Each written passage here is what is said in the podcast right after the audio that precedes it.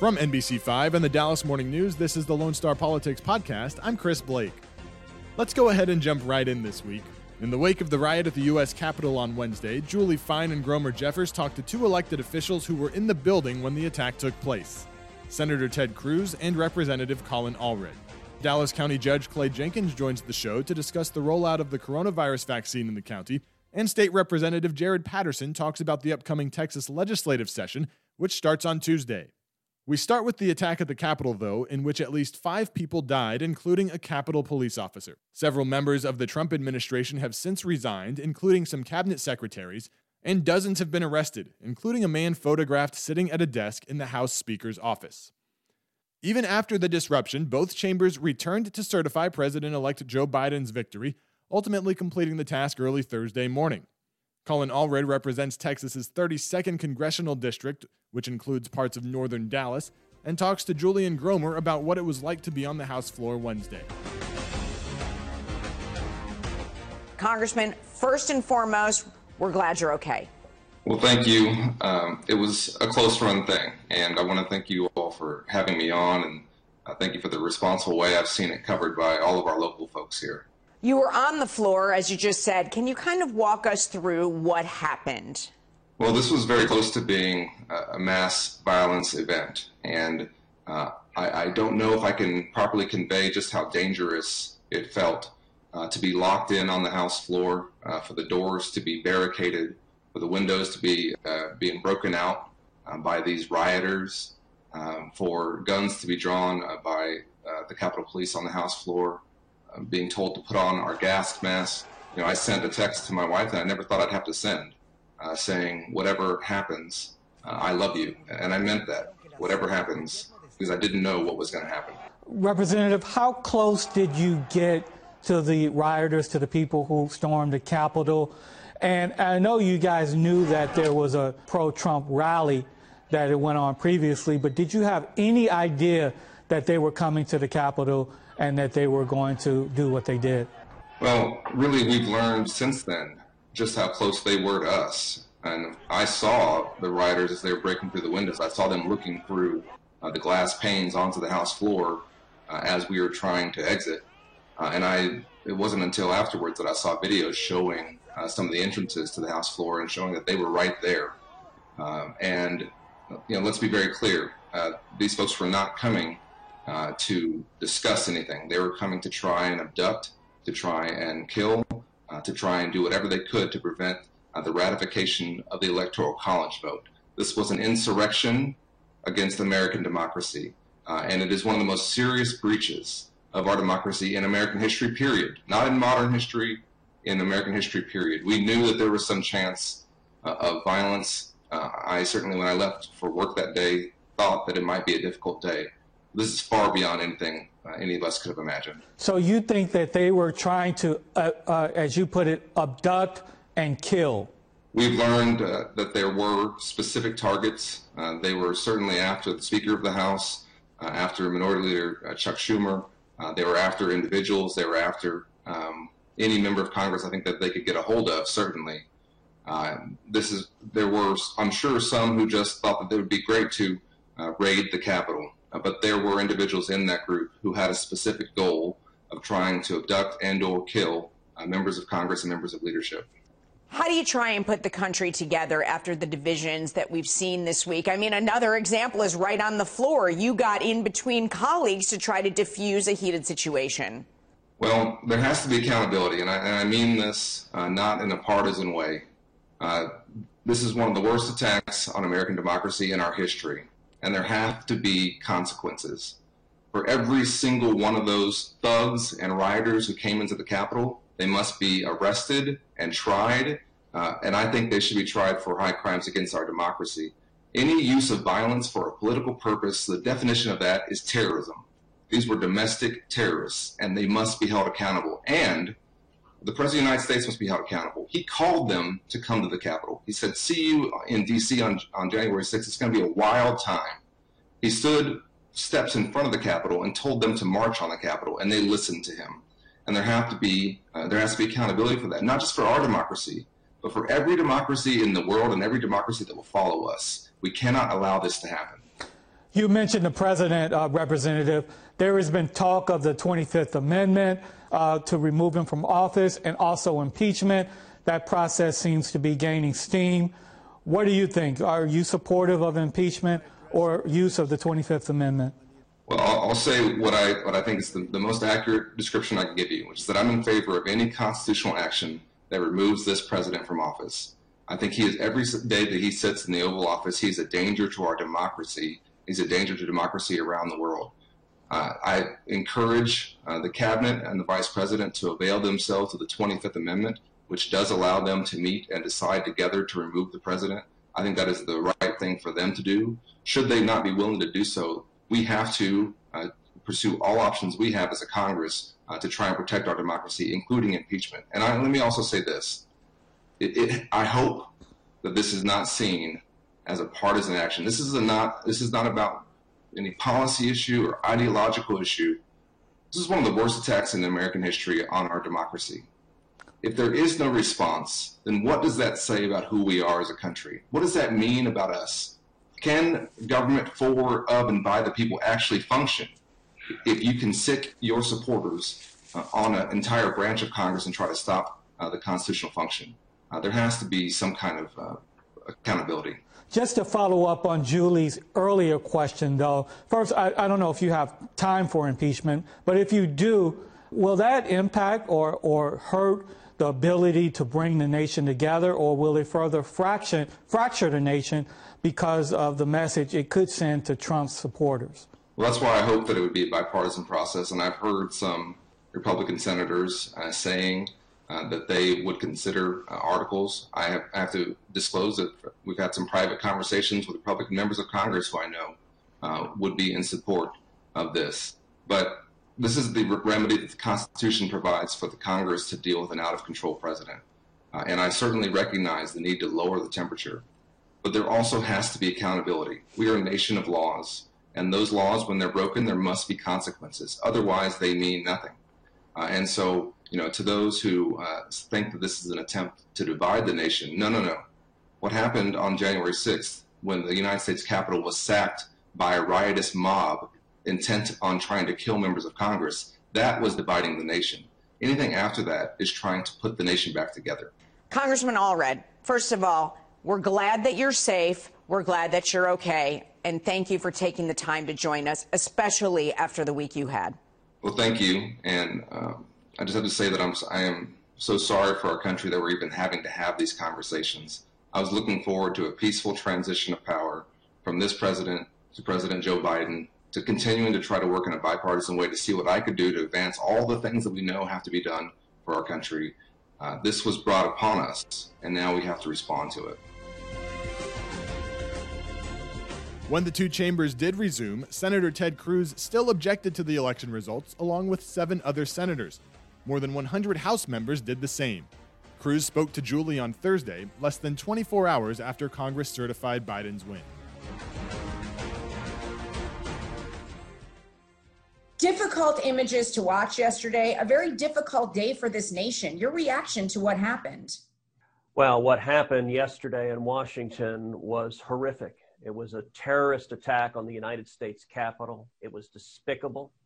Uh, it's a dark day in our nation's history when terrorists can assault uh, the citadel democracy, and and that they were able to do so is tragic. And and every one of those criminals needs to be prosecuted and fully prosecuted and sent to jail for a very long time. Senator, you led the charge calling for an objection pending an electoral commission. A lot of tension yesterday. Do you feel some responsibility for what happened yesterday?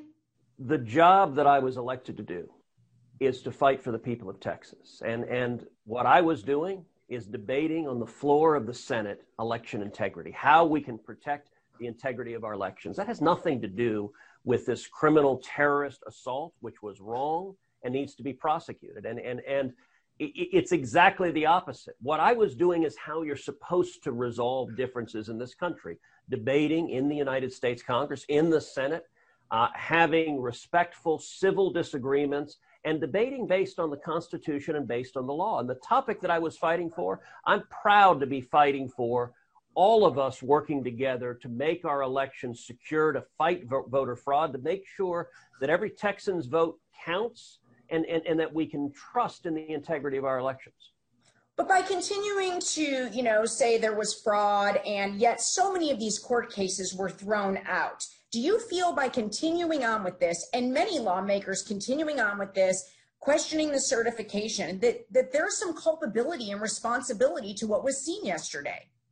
Well, listen, the certification process exists precisely for that pur- purpose. Democrats have objected to the certification in 2000, again in 2005, again in 2016. They have done so over and over and over again. And, and what I proposed, it, it's important to understand what I proposed. I, I, I proposed, along with 10 other senators, a group of 11 senators, we proposed an election commission that would conduct an emergency 10 day audit into the very serious claims of voter fraud and election fraud in this past election. It would conclude that independent audit. It would conclude it within 10 days, which means before the presidential inaugurations. It would not have delayed anything. And it would have provided some, some, some real certainty to have a credible, uh, credible adjudicator consider the evidence and, and, and issue a decision. I think that would have actually helped have far greater trust and confidence in our elections. At the end of the day, Congress did not agree to do so, and so we ended the night uh, with the results being certified, and, and now we will have a peaceful transition of power to the next administration, to the Joe Biden administration. We're watching resignations from the White House. Today, we saw the transportation secretary leave the White House. There are calls from the 25th Amendment for the 25th Amendment you have supported the president, yet many people feel he incited the violence yesterday. Do you think he should be removed from office? Well, I think we're, we're 13 days out, and he's going to leave at noon on January 20th. Um, I, I, do think the president's rhetoric and his language has been over the line. I think it was irresponsible. I think it was reckless. Uh, and, and I think he, he needs to recognize, and, and, and he has said that he will, uh, recognize and participate in the peaceful transfer of power. I think that's what's going to happen. I think that's what should happen. It took him quite a while to say that he would participate in that. I mean, do you think he's responsible for what happened yesterday? I, look, I, I think he plainly bears some responsibility. At the end of the day, criminals are responsible for their own conduct, and the terrorists who conducted that attack, they bear the responsibility. But I think his, his angry rhetoric was, was reckless, and I think it was harmful. Do you think he should have been called out earlier by some Republican lawmakers for this rhetoric? Well, I think he has been called out for his rhetoric over and over and over again. As you know, Julie, the president has said things for four years that, that, that I've disagreed with. I disagree with a lot of what he says. Uh, but at the same time, I think in the last four years, we accomplished a lot of good policy victories for the people of Texas, and we saw tremendous economic growth as a result of that. You're seeing Democrats the Texas Democratic Party, some Democratic lawmakers, they're calling for your resignation over this. Your reaction to that? Oh, I think it's people playing politics. I, I, mean, it shouldn't be surprising that, that, that Democrats are looking to take out strong conservative leaders. And so I, am not, I, I, just have to chuckle when, when, when they engage in, in attacks. And, and, you know, sadly, uh, you've got a lot of Democrats who are using incendiary rhetoric. They're complaining about the president's rhetoric, and, and they're right in that but then they're turning around and using the kind of rhetoric that just just throws gasoline on flames. I, I think everyone needs to calm down. This is a time when our country is divided. And, and I think we need to come together. That's, that's, that's a big part of why I proposed an election commission, because I think it would have helped this nation heal to have a credible, credible adjudication of these claims. Unfortunately, Congress did not adopt that suggestion, but I, I, thought it was very positive to bring 11 senators together to jointly make that recommendation. Senator, there's been a lot of talk about 2024, and you've heard it. People saying that what you did and what you took part in have to do with your political aspirations. What do you say to that? What I say to that is what I was doing yesterday is what I've done every day for the last eight years, which is doing my job representing the people of Texas, representing 29 million Texans who charged me to go and fight for the people of Texas every day.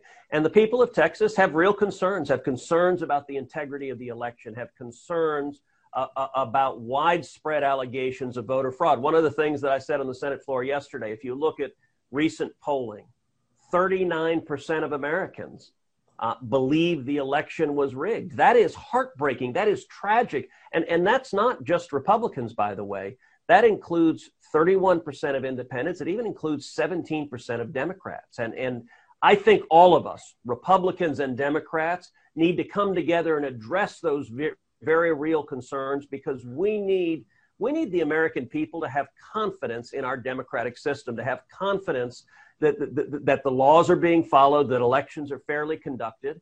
And, and, and I think there are far too many people in Washington, because they like the outcome of this election, that dismiss those claims. I think that's being irresponsible. Congress has a responsibility to ensure that elections are conducted consistent with rule of law.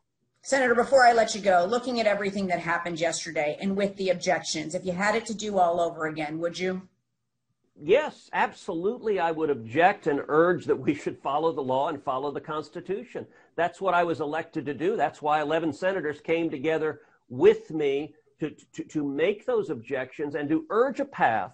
I, and this is important, Julie. You know, there, has been a lot of, I, I, I think, mistaken reporting on this, people suggesting that the objections were to set aside the results of the election. That's not what the objections were for. That's not what we were seeking. We explicitly said that's not the objective we want.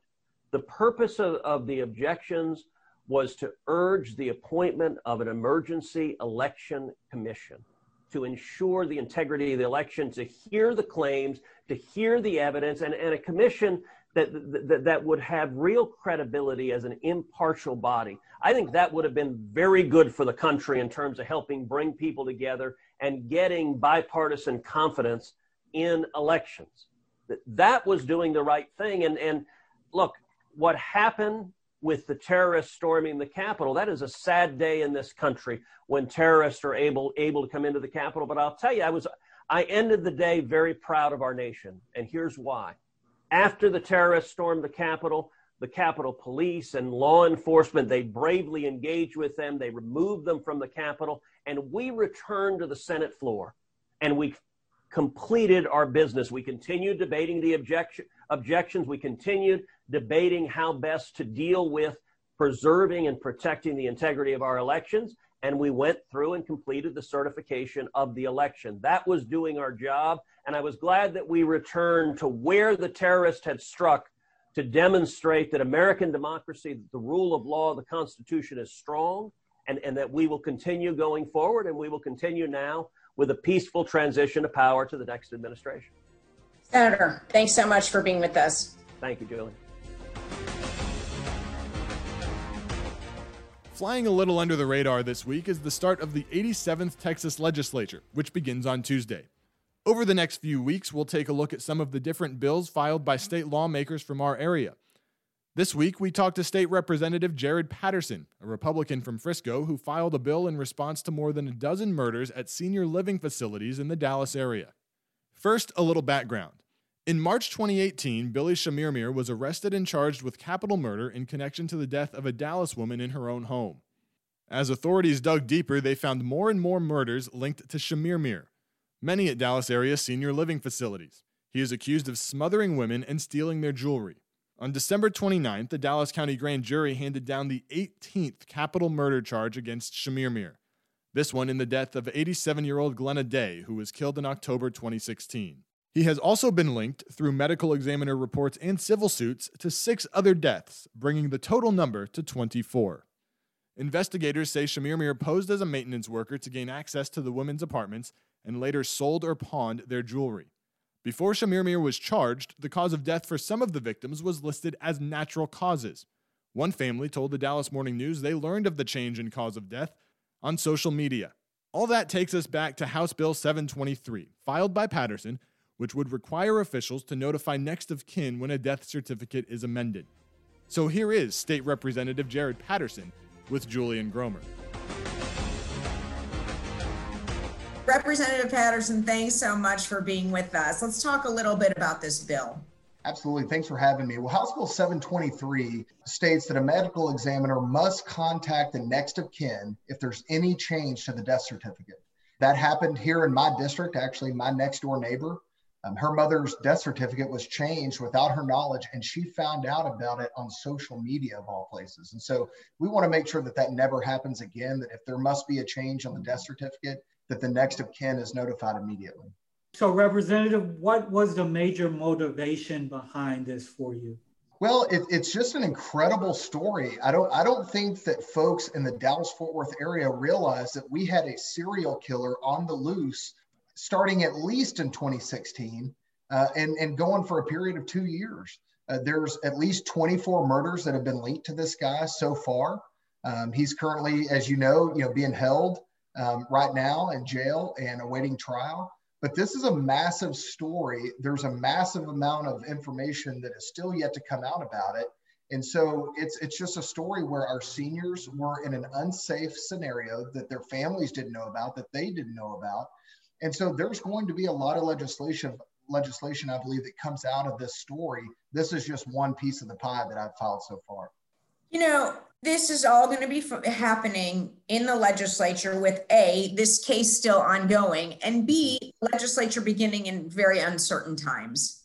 Absolutely. Yeah, we, we really don't know what the legislature is going to be like yet. You know, we, we start on Tuesday, uh, the 12th, and we're going to be um, trying to figure it out as we go. There, there's a lot of COVID restrictions in place in terms of testing and wearing masks and hand sanitizer and social distancing and so on and so forth, things that, you know, for the most part, folks are used to by now. But we really don't know how active we're going to be with our colleagues. You know, one of the ways that the legislature works is a very intimate uh, role that you have with your colleagues of of discussions and debating issues and talking about big things that need to happen. Uh, that happens in offices. That happens on the House floor in very close proximity to one another. Uh, we really don't know how that's all going to play out this session with the circumstances of COVID 19. And Representative, also, as you know, typically on the first day, that first Tuesday is really exciting. And uh, the lawmakers have their family and friends uh, on the floor. It's jam packed. Uh, you can barely move. Uh, I, I suspect that that won't be the situation this time? What, what will it look like in terms of taking the oath and the celebration that's around it? Yeah, you know, it's disappointing um, for me personally. You know, this is my second time to to be sworn in at the Capitol, and I'm so glad that I had that first opportunity two years ago, surrounded by my wife and my children, and my parents and my in-laws were there, and it was just a, a great moment uh, for me personally um, there. And so it's very disappointing, especially for the freshman members coming in, that uh, they're not going to be surrounded by their family. There are a number of restrictions in place. Um, I believe the freshman members are the only members that are going to actually have family on uh, the, the first floor, the house floor area, not necessarily on the floor of the house. It, it's going to be outside the rail, I believe. Uh, the rest of us have uh, family members uh, at maximum of two that will be in the gallery. Um, you know, so I won't have my wife there holding the Bible. This will be my fourth time to be sworn into public office and the first time when my wife's not holding the Bible for me. So it's definitely going to be a change. Uh, there's going to be much, you know, fewer people. The ceremony itself will be much shorter, uh, which necessarily isn't a bad thing. Uh, we could do with a few less speeches. um, you know, my daughter actually fell asleep two years ago while my wife was holding her, and it was the perfect picture of our family with my wife holding my sleeping daughter in one arm and in the other hand holding the Bible that I'm getting sworn in on. And that was just a perfect picture of of what she's been doing ever since you know we made the decision for me to run for this office. So um, I, I regret that that it's not going to be the same situation this time. Necessary though, do you believe? Oh, 100%. I mean, I you've, you've got to take precautions. And uh, now, you know, the, the, extent of the precautions, I, I question, um, you know, it is mandatory testing for all of our guests to come into that room. Um, and um, I'm not necessarily a big fan of that, but I understand that there's negotiations in place and that, you know, everyone doesn't agree with me on it. So, um, you know, there, there is mandatory testing for our guests in the gallery. And I don't know how many folks know that, but that's, that's, it's not mandatory to come into the building, but it is mandatory to come into the, the House chamber for the swearing in ceremony. What are you expecting uh, out of the new speaker uh, Dade Phelan uh, out of Beaumont. you know, Dade's got the right experience that we need. You know, he was a staffer for many years. Uh, so he he's very intimate with the processes of, ha- of how the staff of how the house runs and really that's one of the most important roles of a speaker to call balls and strikes and to make sure that we're doing what we need to do from a logistical standpoint um, in terms of, of the other aspects of being a speaker he's someone that i trust and for me that was the most important thing when i was looking at who i was going to support as speaker is someone that i trusted uh, not not to force me into certain votes or away from certain votes, but allow me to vote my conscience, vote my district, and represent my district and try to work my bills to the best of my ability. I did not want a speaker that wouldn't allow me that opportunity to represent my district in the way that I felt I should. Have you looked at your staff and said, hey guys, you too can be speaker? Look at that guy. That's right. Absolutely. Yeah, absolutely. Yeah. I mean, look, anything's possible. And, you know, Dade has the right experience. He, he's, he's got the right temperament. He's got the right, um, in my view, uh, conservative chops on a lot of the issues that are important to me. And so I'm excited. I'm ready to get to work. Look, the, the executive branch has had their say in 2020. The judicial branch has had their say in 2020.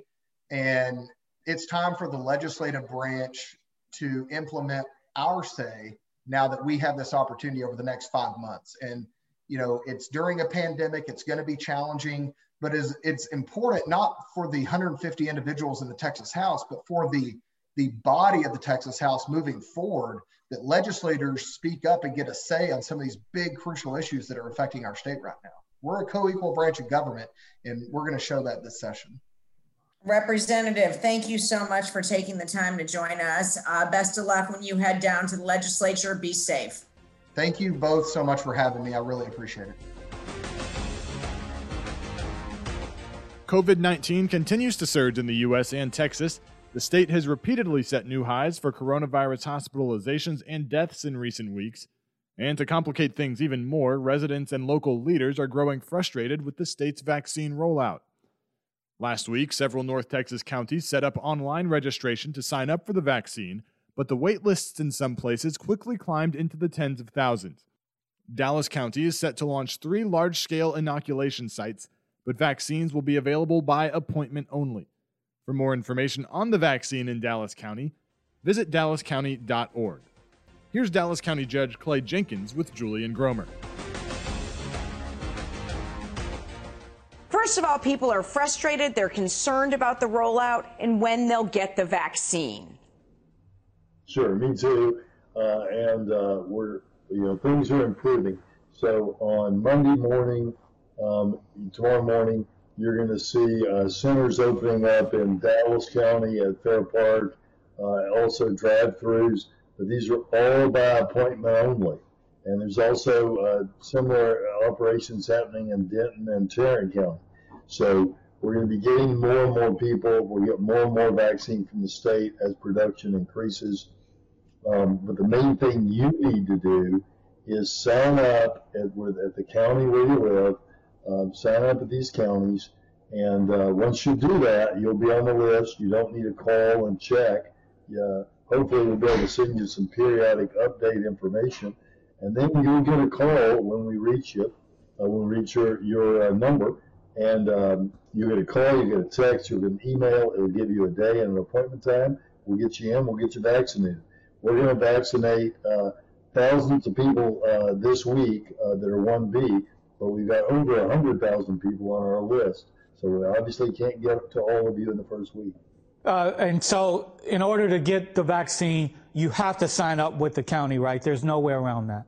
So, to get it from a county, you have to sign up with the county.